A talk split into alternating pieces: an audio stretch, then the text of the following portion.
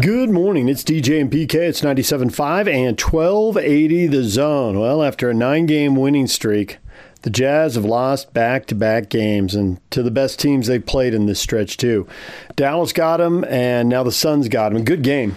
Uh, a lot to go through in this game. And before we go through it, I have to say the first thing you notice is the Jazz are truly taking people's best shots. Dallas played really well and beat the Jazz, and then turned around and lost to the Houston Rockets. They didn't have it. They didn't have anything. The Rockets are terrible. It should have been an easy win but Dallas left it all out there to take down the Jazz. And I thought the Suns left it all out there. Uh, the Suns have to turn around and play the Clippers, and I'm just going to assume the Clippers are going to win the second game of that back to back. And the Jazz are going to have problems with Portland. I would not be surprised to see Portland beat the Jazz and make it three in a row. Both these teams, both the Jazz and the Suns, spent a lot of energy, and then it was tied, and it went overtime, and that's five more minutes. And now they both have to travel and play quality teams that are going to be in the Western Conference playoffs. So good luck with that. Uh, as far as the Jazz and Suns and what went right and what went wrong, uh, it looked on the surface a lot like the Dallas game. And there were some comparisons that I think are spot on, but there's some major differences. Uh, certainly, the Jazz struggled to score early. They defended well the entire first half. They were down 51 40 at halftime. You couldn't complain about the 51 points. I mean, they're individual possessions. You can look at stuff that happened. But I think, big picture, the way teams are scoring in the NBA these days, if you go to the locker room and you've only given up 51 points, that is at least a B or B plus effort. And it might be better than that. Um, I thought the Jazz got beaten transition a couple times. That was a problem. And they gave up too many offensive rebounds. That was a problem throughout the game, but it became especially pronounced in a couple of key possessions in the fourth quarter, late in the fourth quarter, with a couple minutes to go, and in overtime just you know close game and they're giving up four shots on a possession. I mean, it just can't happen. They got out rebounded by 16 boards. They gave up 16 offensive rebounds, but only had seven themselves. They got to rebound better, especially when these games get defensive. And this figures to happen in the playoffs. And you're not going to make as many shots. There's going to be more rebounds to be had. And if you get worked, as a category becomes more important, it's going to be a problem. So I think that was one of the major takeaways. And again, the Jazz shot a really low percentage from three. They were ice cold early. It did pick up in the second half. Um, they ended up shooting, I think, mm, 25%, no, 20, yeah, 25%, something like that. They only made 11. They averaged 17 makes a game. Six makes, 18 points in an overtime game would have been a big deal. Here's the key difference, though. In Dallas, they got exactly the shots they wanted. They were open. Guys' feet were set, in rhythm, everything the coaches would draw up, and then they just missed them. Against Phoenix, some stuff was off balance. There were too many off the dribble. There weren't enough open catch and shoots. Were, for a long stretch of the game, there were no corner threes. I think they had three in the first half. Everything was above the break, which, because how Phoenix plays, David Locke was on our air yesterday saying, and, and uh, he'll join us later today, but he was on another show, he's on the big show. Um, he said, "Hey, it's uh, it's going to be about above the break three. That's what Phoenix. That's what they're going to be able to get, and they got to make them, and they didn't. Um, but you got to give credit to Phoenix. they switched a lot of stuff, and that over time we know that's bothered the Jazz. And there was a lot of pressure. They really got into guys. They extended their defense with, and then were able to collapse on Rudy in the middle." and take away drives from other guys as well, and then get back out to shooters. And even if they couldn't get to shooters, they got the passing lane so that guys weren't hit in rhythm. you know, you can get the ball out to them, but you can't throw it right to them and hit them in rhythm. You got to throw it to the left or right. They're moving. They're not as comfortable. It's a small, subtle thing, but Phoenix was very good at it. And so I thought the Jazz did not get the quality of three pointers. The numbers look the same, and they shot it very poorly. But the difference is the Dallas shots, they had great shots. Here they had mm, okay to fair shots, not great and you can still make them. You can make some tough threes. And Donovan Mitchell made a difficult three, a very difficult three to get uh, with 10 seconds left in regulation to get the Jazz to overtime. it's like, man, he's got it. I mean, there's just no, you know, there's an it factor, and he's got it. so, you know, the good and the bad there competed really well, defended really well, made runs. I thought they had a couple chances to really seize momentum early in the fourth quarter. Still a lot of time left seized that momentum early in the quarter and they made some silly mistakes. Donovan took a bad shot. He patted himself on the chest, afterwards, but he drove and threw it up in traffic and hit the bottom of the rim, and the Suns had a fast break the other way. Jazz got to rebound better. um, and they can't get beat in transition like they did against Phoenix. And they certainly have to find a way to get open threes and make them. You know, it's easy to get those looks against Orlando, and there's no pressure, so you make them in the in the postseason, the defense is going to be better, the athletes are going to be better, and it's going to be harder to get those shots. So we'll see how that goes. Uh, we know what their marching orders are and what they have to change. And first things first, uh, Damian Lillard's coming in off a two for 14 performance shooting the ball. He loves to play in Utah. He's a Weber State guy. It's his second basketball home away from home. He, um, I think he gets worked up to go back to Oakland too, where he played his high school ball. Now he doesn't go to Oakland. He goes to San Francisco now. But he gets worked up to go to the Bay Area, and he gets worked up to come to Utah because he's got roots in both places. So we'll see how that game goes tonight. Uh, intrigued to see if the Jazz are going to have a three game win streak. We, we spotlighted this week as a big week, these three games, and now the Jazz are going to go one and two or 0 and three. And uh, they, they played a lot. I mean, they, they played a lot of minutes, played really hard. Um, you know, Chris Paul played 43 minutes. And it'll be interesting to see if they even let him play against the Clippers tonight. They cannot have him hurt his hamstrings, be out in the playoffs. He's too critical. He was so good in the fourth quarter. I think he did 16 points in the fourth quarter. He was really good, and they need him. Every well, not every time. He went to the bench three times. And two of the three times the Jazz went on a run. I didn't think they really capitalized on it in the second quarter. But the first and third, it was noticeable. The momentum just quickly changed when he went out, and he had to come back in to stop runs. And I, I, wonder how many minutes they can play him down the stretch and in the playoffs here because we've seen his body give out. And for one reason or another, he's had injuries and had to leave games and leave series. I think he left the Jazz Clippers series uh, four years ago. Um, no, he got hurt in that Rockets uh, Warriors series he was in. And there have been a couple other Clipper series he's gotten hurt in as well. So it's an issue. And he played a lot of minutes. But everybody did. And I, I think there'll be some tired legs against the Blazers tonight. All right, we're going to take a break. When we come back, a little golf gets ready for the Masters. It's starting today today, and uh, Bob Casper and Brian Taylor on Real Golf Radio Saturday mornings. They alternate uh, coming on every day, and we talked to Brian uh, yesterday, and we'll replay that interview for you. His thoughts on all our picks, who's going to win, uh, and then we'll get to uh, Bob live later in the show today. All right, but a little golf next, few early risers, and then the best of the Jazz post game show. Stay with us. Take the zone with you wherever you go. Let's go. Download the all new Zone Sports Network app on your phone and get live streaming of the zone as well as podcast editions of every show. From Salt Lake to Shanghai, Provo to Portugal, or Ogden to Oslo, wherever you go, we'll tag along. Let's go. Download the new Zone app by searching Zone Sports Network wherever you shop for apps. It's the Zone Sports Network app from 97.5 1280 The Zone and the Zone Sports Network. Good morning. It's DJ and PK. It's 97.5 and 1280 The Zone. Well, the Masters starting today. Well, Eastern time zone, they get to get going a little earlier than we do here. Uh, and we'll get you Masters updates as the uh, day progresses.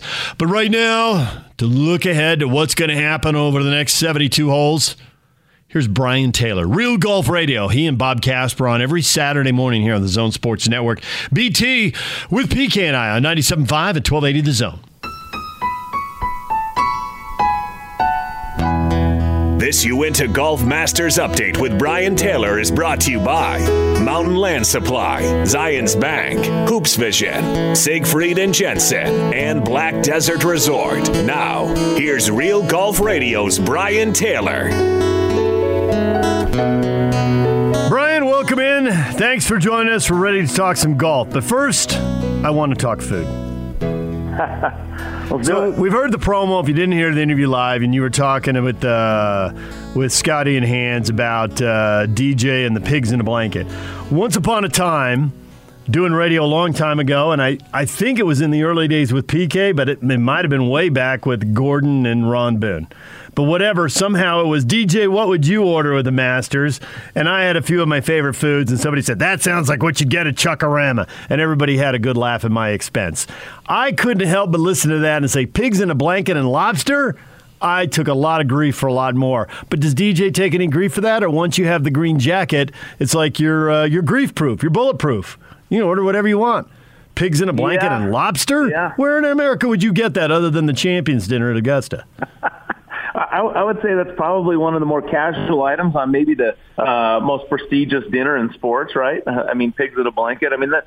By the way, I was if it was back in the uh, the the Gordon Monson and Ron Boone era, I was probably producing that show. So uh, Yeah. there's probably some tape of that somewhere. But Any, anyway, I yeah, I mean, pigs in a blanket. The way I grew up was uh, was about as rudimentary as you could get. You'd pop open the old Pillsbury dough tube, you know, make the pop, and then wrap that wrap a hot dog in one of that that dough and, and bake it for 15 minutes or something. That's pigs in a blanket. From what I was able to see from the uh, posts from the Masters is apparently it was kielbasa in a puff pastry, which is a, a bit of a stretch for what I would call pigs in a blanket. It looked a whole lot fancier than than that, but but yeah, I mean, leave it to DJ, right? I mean, he he DJ loves the sandwiches. Uh, there was a video of him last week making up his own version of a pimento cheese and and how he likes to do it and and that type of thing. So you know, he if it was up to DJ, he'd probably just as soon uh, serve serve some plain master sandwiches out there at the dinner. But that that's I mean, he's a he's a southern guy. He's a casual guy. He's a pretty simple dude, and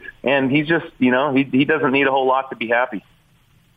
Yeah, that's the essence. Uh, Golf Digest had a big story on him, and that was the whole essence of him. It's just golf, and he took that mindset, and he's been able to play better. It's a big story about Mike Weir. I think Feinstein wrote it too. If you should get Golf Digest, which I do, so I read it the other day, talking about Mike and his life, which we've chronicled here.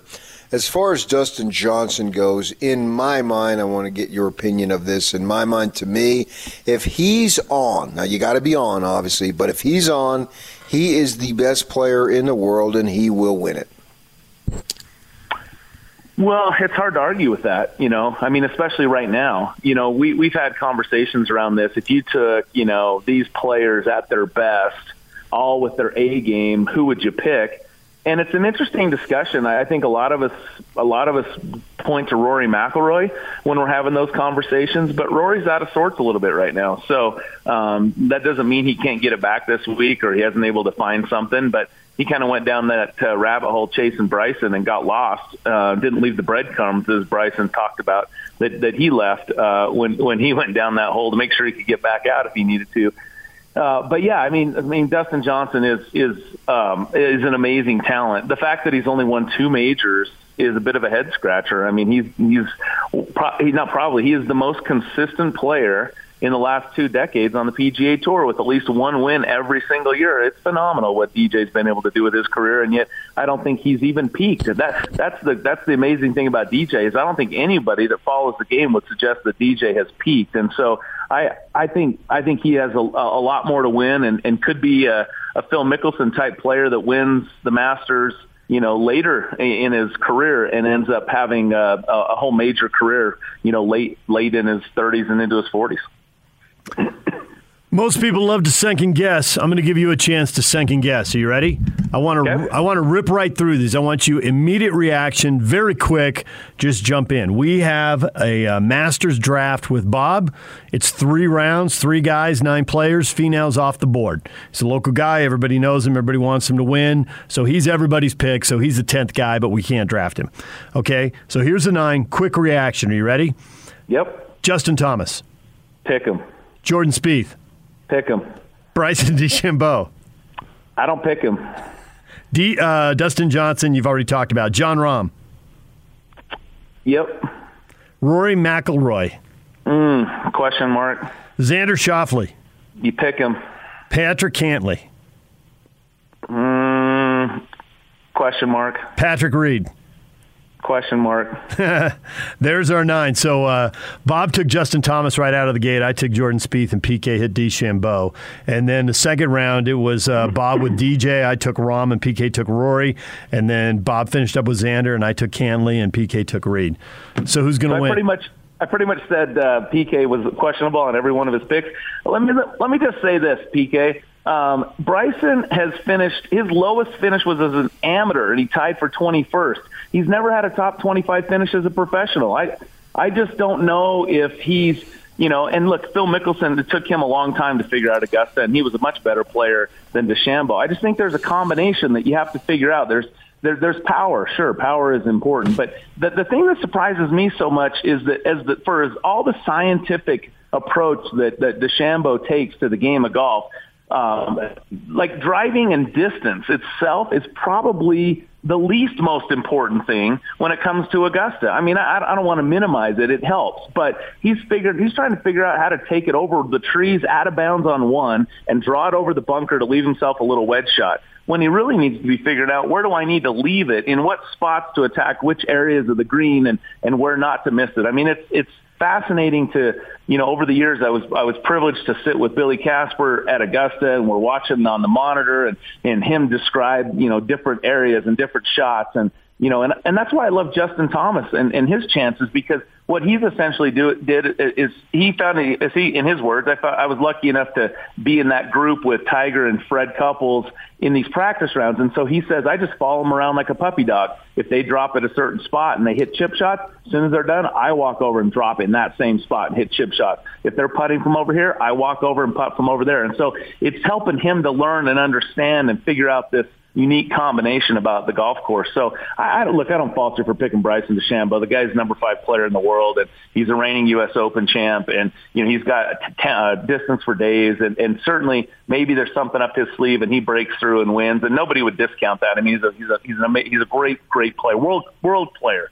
But it just, and by the way, he, he's coming in a little more humbly to the Masters this this time than he did back in November when he popped in with a lot of bravado and, and kind of got shot down. So, um, but but he is an interesting one, and, and the fact that when I look at trends for the Masters, he's not necessarily trending in a way that I would suggest he's ready to win there. Right, but you got to understand, Brian. I pick last. I let the other guys have it. That somehow I've been slotted as last, which is the story of my life, obviously. I'm assigned last. And two years ago, I picked Tiger and nobody picked him. So it, it's sweeter when I win. You know, anybody, oh, I'm going to take Dustin Johnson. I'm going to take Justin Thomas. Oh, blah, blah, blah, blah, blah, blah. Yeah, yeah, yeah. Fine. Okay. I mean, those are obvious. I got to go off the beaten path a little bit. And what I think is going to make the difference is earlier in the week, Bryson DeChambeau was on the range, and standing next to him was Vijay Singh. and I once was in the same workout room at the JW Marriott in Vegas with Vijay Singh early on a Saturday morning. The two of us were in there. He had his personal trainer. I was wearing, of course, a, a sleeveless tank top, and we both worked out together. And Vijay told Bryson, and I think this is the key, he told him that he wasn't swinging hard enough. He was swinging too easy. So he's going to swing harder, and that's going to make the difference. He's not going to have to go over any trees because he's going to hit the ball so freaking hard, he's going to go through the trees. So if I'm connecting the dots here, somehow with Vijay standing on the range next to Bryson, and the fact that you worked out in a tank top with he and his personal trainer at the J Dub some time ago, that is going to all come together in the cosmos, and he's going to be wearing a green jacket at the end of the week. I'm following You're you. Focused like a laser. You totally understand this story. I know. I, I can't believe I missed it in the beginning. I should have never underestimated you, PK. My, my apologies right off the bat.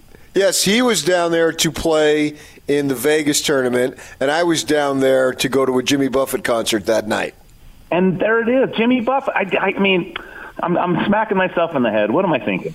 And Jimmy's long off the tee himself, so. which surprises me because he's more of a laid back fellow. You think he'd be, uh, you know, kind of a you know a little softer off the tee with all that laid back stuff. Let me just fill you in on one detail on PK's whole story. There, he does pick third. He volunteered to pick third. He was laying a trap he wanted to go three. he picked Tiger. Tiger wasn't, if you remember, it's not like Tiger had won eight times on tour going into that. And mm-hmm. Bob had pumped Tiger up forever. It was a total trap. He took Tiger. Tiger won, and PK just roasted. I mean, he just tortured poor Bob. It was a thing of beauty. It was a work of art. He's playing the victim now, but I'm telling you, sly like a fox, he knew what he was doing all along. Let's let Bob go first. He's the guest. And so Bob does go first all the time, and I go second because PK knows I don't know what I'm doing. And so he'll probably get his guy at third anyway, and then he gets to play the victim and win. It's a beautiful thing. and then that night when Tiger went, won, when he won, I went and bought a Tiger hat, a Tiger shirt, and I had black pants, and I looked like Tiger uh, I did my Tiger impression that night on Channel Two. Yeah, no, you had it right the first time. You do look like Tiger. I mean, I mean, just from that workout all those years ago. nice. nice. Yeah. hey, on a serious note about DeChambeau, though, I'm flicking around yesterday and I hit some of ESPN's master coverage. Right, they got Andy North down there with Scott Van Pelt, and they're talking about a bunch of stuff, and then they go to DeChambeau and they've got video of him on the range and he's calling for a golf ball. I mean, it looks like straight out of the movies, right? You're going to try to hit 10 in a row over the water. I mean, is it just tin cup and you're Kevin Costner? And he's putting it down, he's teeing up, and he is lashing. It looked like a boxing workout. He is just like sweats flying off him, like like he's into Patrick Ewing all time sweating territory. I'm starting to sweat, and I'm just sitting in a chair watching TV. And they come back to Andy North, and Andy North is laughing, and Andy's like, "I love that." He didn't actually love it; it entertained him. He didn't love anything about it, and you know he's got all the worries you think he might have, but it entertained him. He wants DeChambeau to do well. You can tell he thinks it's a story and he thinks it's interesting, but he also thinks it's not the way to go. Is I mean, we all saw Tiger. We heard people say Tiger's body is going to break down, and then Tiger's body did break down. Is it just inevitable? Or Are we just counting the weeks and the months until DeChambeau does? Yeah, I mean that that's been the question. I've I've heard it mentioned on Golf Channel, ESPN. Uh, you know, uh, amongst everybody is saying, you know, is that sustainable? Is going that hard sustainable? Because golf is much more of a marathon you know, type career than a than than a sprint. I mean, you you know, guys play for a couple of decades out there uh, or more, and um, yeah, you know. I look at Brooks Koepka. Maybe we'll talk about him, but I mean, Brooks is playing this week, and he had knee surgery three weeks ago, right? I mean, you know that that's as fit of a guy as you could have. Tiger, you know, when when his book came out in the, in 2000 ish, like the way I play, or I think is what it was called he talked about snapping the left knee in order to generate power. And, you know, he's had a dozen, half a dozen knee surgeries on that knee because of that, that motion. And, you know, there, and, and yet he was real wiry back then too. And then every, everyone's, everyone's lifting and bulking. And, and I'm not going to suggest that's not the way to go, but it, it is interesting to me when you just sit back and look at it that Phil Mickelson, you know, sort of the anti-Tiger, the anti-DeChambeau, you know, he he's the one that's been able to stay healthy this whole time, and he has more of a long, fluid, more lanky style golf swing than the loaded up and go all after it. Now, now Phil has been chasing it. He's got his coffee workout and he's losing weight and he's, you know, trying to chase speed and quote unquote hit bombs. I get it. And that's, that's just, that's Phil bravado. But at the end of the day, he's got a fairly smooth swing and he's been able to have a, a, a nice long career. So can DeChambeau sustain it? It doesn't seem like it. I mean, just watching that, my back hurt, like most people. Um, and that was a drill, by the way. I watched him again this morning, early this morning on the range, and he was swinging much more controlled, more normal-looking golf swing than that. That was a speed drill that he does, and it certainly was for effect. Uh, and I thought Hans' comment was, was and Scott Scott Garrard's comment was great. He's just kind of trying to get in everybody's kitchen with all that, you know, and getting their heads like he did with Rory. But um, I, I can't think that that kind of going hard at it with a golf swing, your body's just not made to do the things a golf swing does. And so the harder you go, the I think the shorter your career is. Okay, but so what? If he has 14 majors and 80 wins and he's done by 38, doesn't he every single PGA golfer sign up for that and say oh, absolutely? 100%. But I don't I mean like, like I said, you know, it to, to to this point the results aren't there. Yeah, he blew the field away at Wingfoot. That was that still is a head scratcher, by the way. Um, and Rory came out and, and tried to talk that away with, you know, hey, the longer wedges, you know, and he comes in so steep, he's able to get more, um, more, angle into the rough and be able to create more, more, uh, more speed through the ball out of that rough, which, you know, that type of thing. But so, okay, maybe he unlocked something there, right? That particular week. But, but to me, I don't, I mean, I don't see him going out there week in and week out dominating the field. There's players that are taking a much more conservative approach that are being more successful and more consistent. So to me, it hasn't proven to be the thing yet. Uh, and and by the way, I, I, it has proven to screw up one of the best drivers of the golf ball in in recent history in Rory McIlroy. So I don't think it's something that everyone's going to completely jump on board with, but I do think that younger players now. I mean, there's there's got to be something to say. Hey, hit it as hard as you can. We'll figure the rest out later. I do think that's a bit of a of a change in philosophy as opposed to figure out how to hit it straight and then we'll we'll lengthen the swing and increase the distance. So it, that that part of it, I think, is is definitely a change.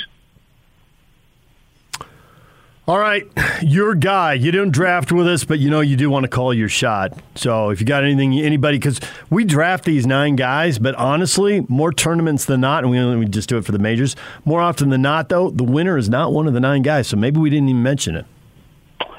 Yeah, I mean, I think you you know, I think Jon Rahm's an interesting story to watch this week. You know, he's he, his wife and he just had their first baby, and he's you know he was fourth in 2018. Um, he shot 66 there. In fact, I think he holds the record for the lowest last 54 holes at 14 under. I mean, the guy has, um, you know, he, he has a ton of talent and he's, he's had top tens in, in three starts there. So he's a guy that, you know, maybe he's coming off this refreshing new feeling that happened. Danny Willett described that after he, when he won that he, his wife had just had a baby prior to coming. So he's kind of one that maybe doesn't, isn't getting talked about as much. Uh, I think Xander Schauffele is an interesting case. Um, you know, he's playing in his fourth Masters, and he has made 25 birdies back in 2019. The last time it was played in April, he made 25 birdies. That's tied for the second most in Masters history with Phil Mickelson. There, Jordan Spieth with 28 is the is the leader. So I think there's a guy that's shown. Look, he, he's played here three times. He knows how to make birdies. He's kind of figured out some of the combination of Augusta National. So I think I think Xander and Rahm are a couple of guys that that you might want to pay attention to this week. And uh, out, outside of that, I really think the favorites are are are there for a reason. And um, the, the most interesting story to me uh, that could probably come out of this, outside of maybe Spieth winning another one, would be super popular. Dustin trying to defend. That's only happened three times. Uh, but Rory McIlroy is now um, trying for the career Grand Slam for the seventh time. He's also trying to win it in his 12th attempt. Adam Scott, Phil Mickelson, Ray Floyd all won on their 12th attempt. I think that would be a big story as well uh, for the game of golf. So those are those are the storylines that I'm excited to watch. And then of course, if if Finau can continue his form there at the Masters would be would be fun. But with all of those things converging, and then Brooks coming in and he's going to basically try to play on one leg like Tiger Wood did in 08. I, I think it's a, this is going to be a super compelling week. I think it's going to be it's going to be fun to watch. All right, well, we got a break now. Pigs in a blanket for everyone. I like it. And if you're going hand style, he wants it uh, sausage wrapped in a pancake dipped in maple syrup, which, by the way, sounds pretty darn good right now. It really does. All right, thank you. We appreciate it. And we'll hear you Saturday morning, Real Golf Radio, you and Bob Casper uh, every week. Appreciate it, guys. Always good to be with you. All right, there he is. Bob Taylor joining us. Bob Taylor, Brian Taylor joining us. He and Bob Casper uh, alternate all week long and get us our Masters updates right here on 97.5 and 1280 The Zone. All right, that gets you ready for the Masters playing out over the next four days in Augusta, Georgia. Coming up next, the Jazz and the Suns, the best of the postgame show. Stay with us. Take the zone with you wherever you go. Let's go. Download the all new Zone Sports Network app on your phone and get live streaming of the zone as well as podcast editions of every show. From Salt Lake to Shanghai, Provo to Portugal, or Ogden to Oslo, wherever you go, we'll tag along. Let's go. Download the new Zone app by searching Zone Sports Network wherever you shop for apps. It's the Zone Sports Network app from 97.5 1280 The Zone and the Zone Sports Network. Good morning, DJ and PK. It's 97.5 and 1280 the zone. Well, the Utah Jazz struggle to make three pointers and they don't rebound the ball very well, and they fall to the Phoenix Suns in overtime. Good game. Felt like a playoff game, looked like a playoff game, uh, but the Jazz got beat. Now, in the playoffs, you get a chance to bounce back, make adjustments. Of course, the regular season, you don't get that. It's on to the next game back to back against a Portland team that didn't play last night while the Jazz were going OT. All right, let's get to Jake now and the best of the postgame show. Sure, Jazz recap here on DJ and PK on 97.5 and 1280 The Zone. Jake Scott with you. Jazz fell in overtime to the Suns last night, 117 to 113, despite 41 points from Donovan Mitchell uh, in the effort, including a, a game tying three that sent the game into overtime. But the Jazz ran out of gas in the OT period and come up just a bit short. Bogdanovich had 20 points last night. Rudy Gobert was 16 points, 18 boards, and three steals. Uh, Jordan Clarkson had 11 coming in off the bench. As far as the Suns go, Devin Booker had 35, but it took him 31 shots to get there. 13 of 31 from the field. He did go 9 of 10 from the line. Chris Paul was great. He had 29 points on 12 of 24 shooting. He also had nine assists and uh, certainly some really clutch plays in the fourth quarter and overtime. Let's get you some post game sound. Let's start with Jazz head coach Quinn Snyder. First up, we'll have Eric Walden, Salt Lake Tribune. Quinn, uh, pretty poor first half from you guys, um, just in terms of scoring a season low 40 points, uh, only four assists to the break. What enabled you to kind of turn it around? I mean, you almost matched your scoring total in the third quarter alone. Well, I, I think, you know, we, we didn't come out as aggressive as we needed to, um, not just with the ball, but, you know, running, spacing, um, you know, we weren't we weren't attacking. They, they were dictating to us um, on the defensive end. I thought as the game progressed, um, you know, we started spacing and, and, really attacking off the pick and roll and opened some things up for ourselves. But um, you know, they're a good defensive team, and you know, we we weren't as dialed in as we needed to be um, in order to attack them. Obviously, you know, we had some shots, but um, sometimes made shots bail you out, uh, and we just needed to be better, and, and, we were as the game progressed. Kristen Kenny, Jazz TV.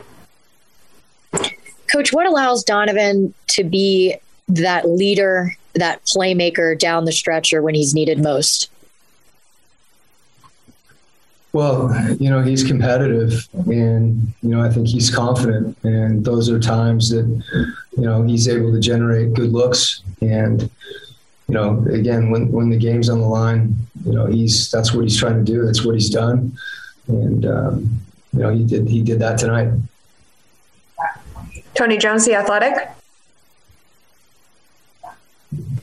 Coach, what what's your assessment of you uh, your crunch time minutes tonight uh, on both ends of the floor, and um, obviously, um, you know, are you not happy with the second chance points that you guys surrendered, you know, throughout the entire game? Well, yeah, that's that's something that we we, we know is um, going to be a challenge at times. Um, particularly if, if you know Rudy's switching on to one of the guards to contest a shot and make a play. Um, you know, Ayton's big down there. There was a few that um, we were trying to jump with him. Um, there's a few others that you know were long rebounds, loose balls we didn't come up with, but you know, as much as anything, you know, given a team second possessions late in the game in crunch time is, is hard to overcome. Next up, Andy Larsen, Salt Lake Tribune. Quin, given how competitive this game was, do you feel like you can take a lot from it in in that uh, you know this is going to be a, a, kind of playoff style matchup? Yeah, I mean, I, I, feel like you know I think both teams were looking at the game from from that standpoint, and you know, you, you do, you know, the, the, competition is, is what allows you to, to get better. We'll certainly look at this and um, pick up some big picture things as well as some of the smaller things and various plays. But um, it's good to be in games like this. Obviously, you know, you would have hoped that it turns out the other way. Um, but as you said, I think these are the types of, of games you want to be in. You want to feel what it's like to be in them. You want to figure out how you can win them. David James, KUTV. Quin, that was really an intense game. And then you had the five extra minutes at the end of it. You got to travel and play the Blazers back to back. Do you alter the rotation here and kind of account for all the energy that's spent tonight, or is it full steam ahead? Well, you know, probably both. You know, it's definitely it's got to be full steam ahead. There's, you know, there's no other way to go on that. And as always, you know, we need contributions from everybody. Um, particularly, there's a lot of back to backs this year, obviously, and um, you know, we expended a lot of energy tonight, but um, we have to be ready to go tomorrow. There's Quin Snyder after his team fell in overtime to the Suns, 117 to 113. Let's move on to the players. Let's start things off with Donovan Mitchell. First question, David James, KUTV. Donovan, what do you learn from a game like this that you can take going forward if you run into these guys in the playoffs again? What do you know about the Suns? Um, I think this is the fourth time we've played in the season, if, I, am correct, if you include preseason. And they've they've you know they've done the same thing as far as you know being aggressive, using playing to their strengths, you know, being physical. Um, and we this game, I think we did a, a better job of. Hold on one second.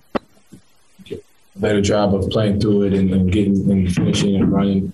Um, I think the biggest thing that, that, hurt us at the end, you know, was rebounding. Um, I, don't, I don't know what the actual numbers are. 38 to 10. I know, sorry, seven to sixteen. Like that's that's huge. You know, I don't know how many points they got off of it, but you know, I think we got to get in there, and you know, it's it's when the bigs go out and contest those mid range jumpers, we got to get in there. But then sometimes it's tough. You know, at the end of the day, I'm six three, and you know, DeAndre is seven feet. But you know, it starts before jump. Starts before before that. You know, you got to crack him, get into his legs, so he can't jump. But you know, we got to win those 50-50 balls, long rebounds. I think that's what really separated the game um, for for uh, for them. Kristen Kenny, Jazz TV. Donovan, what does it say about you guys as a team that you can still stay in the game and battle down to the wire like you did when you didn't have your best shooting night? Um, I think, you know, like I said, we, we know what we can be. You know, we know we, we have work to do as well, but, you know, there's definitely instances where it's like we look at, we didn't really shoot the three ball all that well, you know, and I think for us, just finding ways to continue to improve, play through physicality, find ways to continue to to play when we kind of woke up and shots started to fall. If we can continue that same energy in the first quarter, uh, first half, um, just being able to play play through that and understand that you know, they're going to be nights like this. We haven't shot the ball well the past two nights, you know, and you know two totally different games in my opinion. You look at tonight, with we were right there, you know, um, a few rebounds away. Um, and then last game, you know, we were down by 20 at one point. You know, we responded the right way, but we had to do it throughout the, the course of the game, in my opinion. Eric Walden, Salt Lake Tribune. Don, you guys have been a great third quarter team all season, but tonight it was kind of an even more extreme example 40 points in the first half, 38 in the third quarter. Uh, what flipped the switch so dramatically? Uh, 40, 40 points in the first half, 38 we gave up. Sorry. No, you you guys scored 40 in the whole first half. Oh, you scored 38 in the third alone. I think, you know, just attacking, you know, attacking and seeing, seeing the ball going. in um, just trying to set a tone, you know, for myself, getting out in transition, finding guys, um, guys getting into the paint. You know, we, we found something in the third quarter that kind of we ran with the rest of the game, and I think that was really the biggest difference. Um, just being aggressive, you know, just getting out in transition and doing our thing. Um, but at the end of the day, this, that was playoff basketball. You know, it's not always going to be 60 point halves, 70 point halves. They're going to be halves like this. Um, you know, we just got to continue to to, to fight through. And, you know, we did in the third quarter and the fourth, but even overtime, you know, like I said, we're a few rebounds away from this one. Tony Jones, The Athletic. Do you do you think it took too long for you guys offensively to diagnose what they what they were doing against you defensively? I mean, once you guys did, you guys got comfortable and it was fine. Um, but it took a long time for you guys to to to kind of get comfortable. Um, yeah, I think I think there was the first half, was like you said, you're talking about offense, right? Offensively, that what you said. Yeah, I think you know the biggest thing was just playing through that physicality, getting down in transition, running. You know, being able to run the space. We, we kind of ran and loaded the side, and it's tough to attack that way. Uh, when three guys on one side, you know, it's easy for them to shift. Being able to find ways to get into the paint, pass the shooters. Um, we definitely, you know, found that in the second half. It's not always going to be uh, pretty, but you know, we got to find a way to do that from the jump. We knew what to expect with their physicality and, and their um, and their defense coming into it. And you know, we got to go out there and, and find a way to continue that from the jump. You know, as opposed to waiting. Um, even with waiting, we're there. Um, but you know, like you said, we continue to to start games off the way we have been. You know, the past I don't know ten or so games outside of uh, Dallas. Uh, I think we'll be in good shape. Ben Anderson, KSLSports.com. Don, how does poor shooting from three change the morale uh, of the attack of the offense? Um, it can it can you know deter you from shooting the ball. Uh, I don't think that's the case. You know, you look at you know myself. I took twelve. Uh, you know, well, yeah, I took eight. Mike took seven. You know, it can deter you from taking it, but we believe in it. We believe in what we do. Uh, and if the shot's not going, then find a way to get to the line, find a way to get into the paint, see the ball go in. You know, there was times we, we missed easy ones too. You know, and once you see the ball go in as a shooter, you know, it, it helps a, lot, believe me. And I think that's just something that we just have to understand that it's not always going to fall. We got to hang our hat even more on the defensive end. And at the end of the day, we give up 51 points in the first half. You know, it's 25 point quarters, whatever, or 26. Uh, but I think that's that's something that we can hang our hat on. We'll be able to guard even when the shot's not falling. You know, down 11 to come back and continue to shoot through. You know, the misses. Um, so yeah. Last question, follow up from Kristen Kenny. So had a you had a tough battle on the road tonight. You get another test in less than 24 hours here back home. What are you looking forward to most about tomorrow night? Um, the fact that we get to play another game. You know, you can't really dwell on this loss uh, too much. Uh, we got to go out there and play really, really a really good team in, in Portland. You know, hungry team, and you know, match their energy and be ready for it. Um, there's Donovan Mitchell, 41 points for Donovan, eight rebounds, three assists in uh, in the losing effort. But uh, as I mentioned earlier, it did hit the three that sent the game into overtime. And really, uh, Donovan uh, pretty much single handedly kept him in it in the fourth quarter. And uh, big time effort from Donovan. He was clearly out of gas in the overtime period. He'll uh, we'll see how much he's got in the tank for tonight's game against Portland. let's now hear from Bojan Bogdanovic. All right, we'll start with Eric Walden, Salt Lake Tribune. Bojan, not the shooting game that the team wanted. A lot of offensive rebounds allowed to Phoenix, and yet you guys fall by three on the road in overtime. Uh, what do you ultimately take away from a game like this? I mean, I think we played a solid defense once again, but it's tough to win the game, especially on a road when you're shooting 20% from the three for the three collectively. So so great great game. I mean playoff playoff type mentality, but uh, like I said, it's tough to win when you're shooting twenty percent from from three. Kristen Kenny, Jazz TV. So when you guys are shooting like that, um, what is the best way to address it? Are you having conversations about that in the huddles? I mean, we have to we have to keep shooting. I mean, that we are we are one of the one of the teams that is shooting the best percentage, and and, and we are shooting the probably the the highest number of, of threes in, in in a whole league. So we got great shooters. We have to we have to stay stay confident and keep keep taking those those three, even even they are not not getting in right now. Ben Anderson, KSLSports.com. Bojan, you've strung together five pretty good games now. Does it feel like something has switched from earlier in the season? Can, can you repeat? I didn't hear the question. Sorry. Yeah, you've strung together five pretty good games in a row now. Uh, does it feel like things are coming together a little bit better than they were earlier in the year? I mean, every every single game is gonna be is gonna be tough right now. Every team is fighting for the either for playoff or, or playoff positions. We got a we got a tough one tomorrow, right away against against Portland at home. So we got to get rest and, and, and get ready get ready for tomorrow. We have to forget this one. David James, KUTV. What did you guys try to do to improve the rebounding over the course of the game? Obviously, they ended up rebounding it by 16, and they had 16 offensive boards. I mean, we all gotta gotta get to the rebounds. I mean, especially especially me. I mean, I played more than 30 minutes with the with the one one board today, so I gotta be gotta be more aggressive and, and, and help my my teammates. Rudy is doing great job on uh, on uh, guarding pick and roll, so we gotta all all get there and, and grab those those long rebounds. Andy Larsen, Salt Lake Tribune.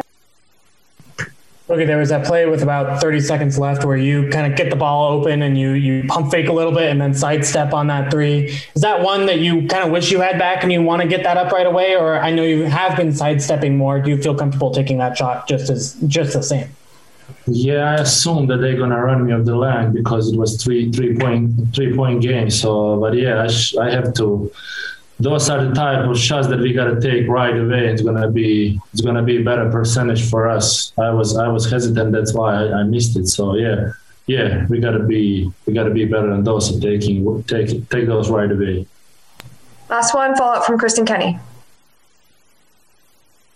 We're getting so used to seeing Donovan just take over at any point, at any moment. For you, do you guys expect it now? And then also, how would you describe when he's in that mode? He's in that mode all his career, so it's not just just tonight. He's been he's been our leader, our best player. So of course, the the, the ball and at the end of the game or overtime is gonna go to him, and then he's he is great by by making plays plays either either for for himself or or for for the others. tonight he had a he had another great game. So I'm I'm sorry that we as a team didn't didn't do better and, and get those W's for him as well. There's Bogdanovic had 20 points on 8 of 17 shooting, but uh, struggled from 3, 1 of 8 uh, from behind the line. And uh, you heard him mention there, only one rebound. Jazz got crunched on the boards um, uh, last night. Uh, let's see here, 61 to 45, including uh, 16 to 7 on the offensive glass. Got to be better getting those rebounds. And Bogdanovic always obviously pointing the finger at himself. let's wrap things up with Rudy Gobert. Hey, Rudy, we'll go ahead and get started with Eric Walden, Salt Lake Tribune. Hey, Rudy. So um, Phoenix obviously had a big advantage on the glass tonight. What is, you know, what can you guys do going forward to kind of cut down on the amount of offensive rebounds that are being allowed? I think we just gotta, you know, rebound. It's all about wanting to get in more than the other team. So sometimes there were a lot of you know a few long rebounds that are you know some of these going to happen in the game, but I think there was a lot of them also that uh you know uh, we could have we should have got and uh, those hurt us you know especially when we play good defense and we're about to you know force a miss and then they get another possession and you know and those guys are pretty good so when you give them you know extra possessions um, they're going to make the most of it. Kristen Kenny, Jazz TV. Coach was saying competition allows you to get better. What did this one show you tonight as far as areas that you can improve on? I mean, I think we we did a pretty good, a very good job defensively for the most part of the game, except uh, a few times when I think we know they got about six six layups, uh, whether we took a bad shot or we turn it over or uh, we didn't run back, and we got to clean those up.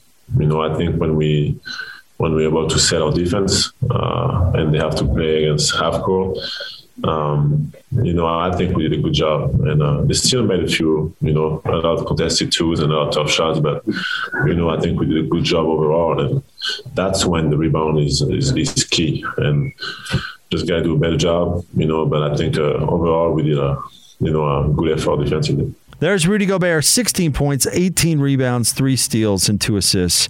But the Jazz lose in overtime to the Suns, 117 to 113. Had to get back on a plane last night, uh, back into town because they're taking on the Blazers tonight at Vivint Arena. That game will tip off at 8 o'clock. Pre-game coverage begins at 7. There's the best of the post-game show. When we come back, what is trending? All the headlines on the way. Stay with us.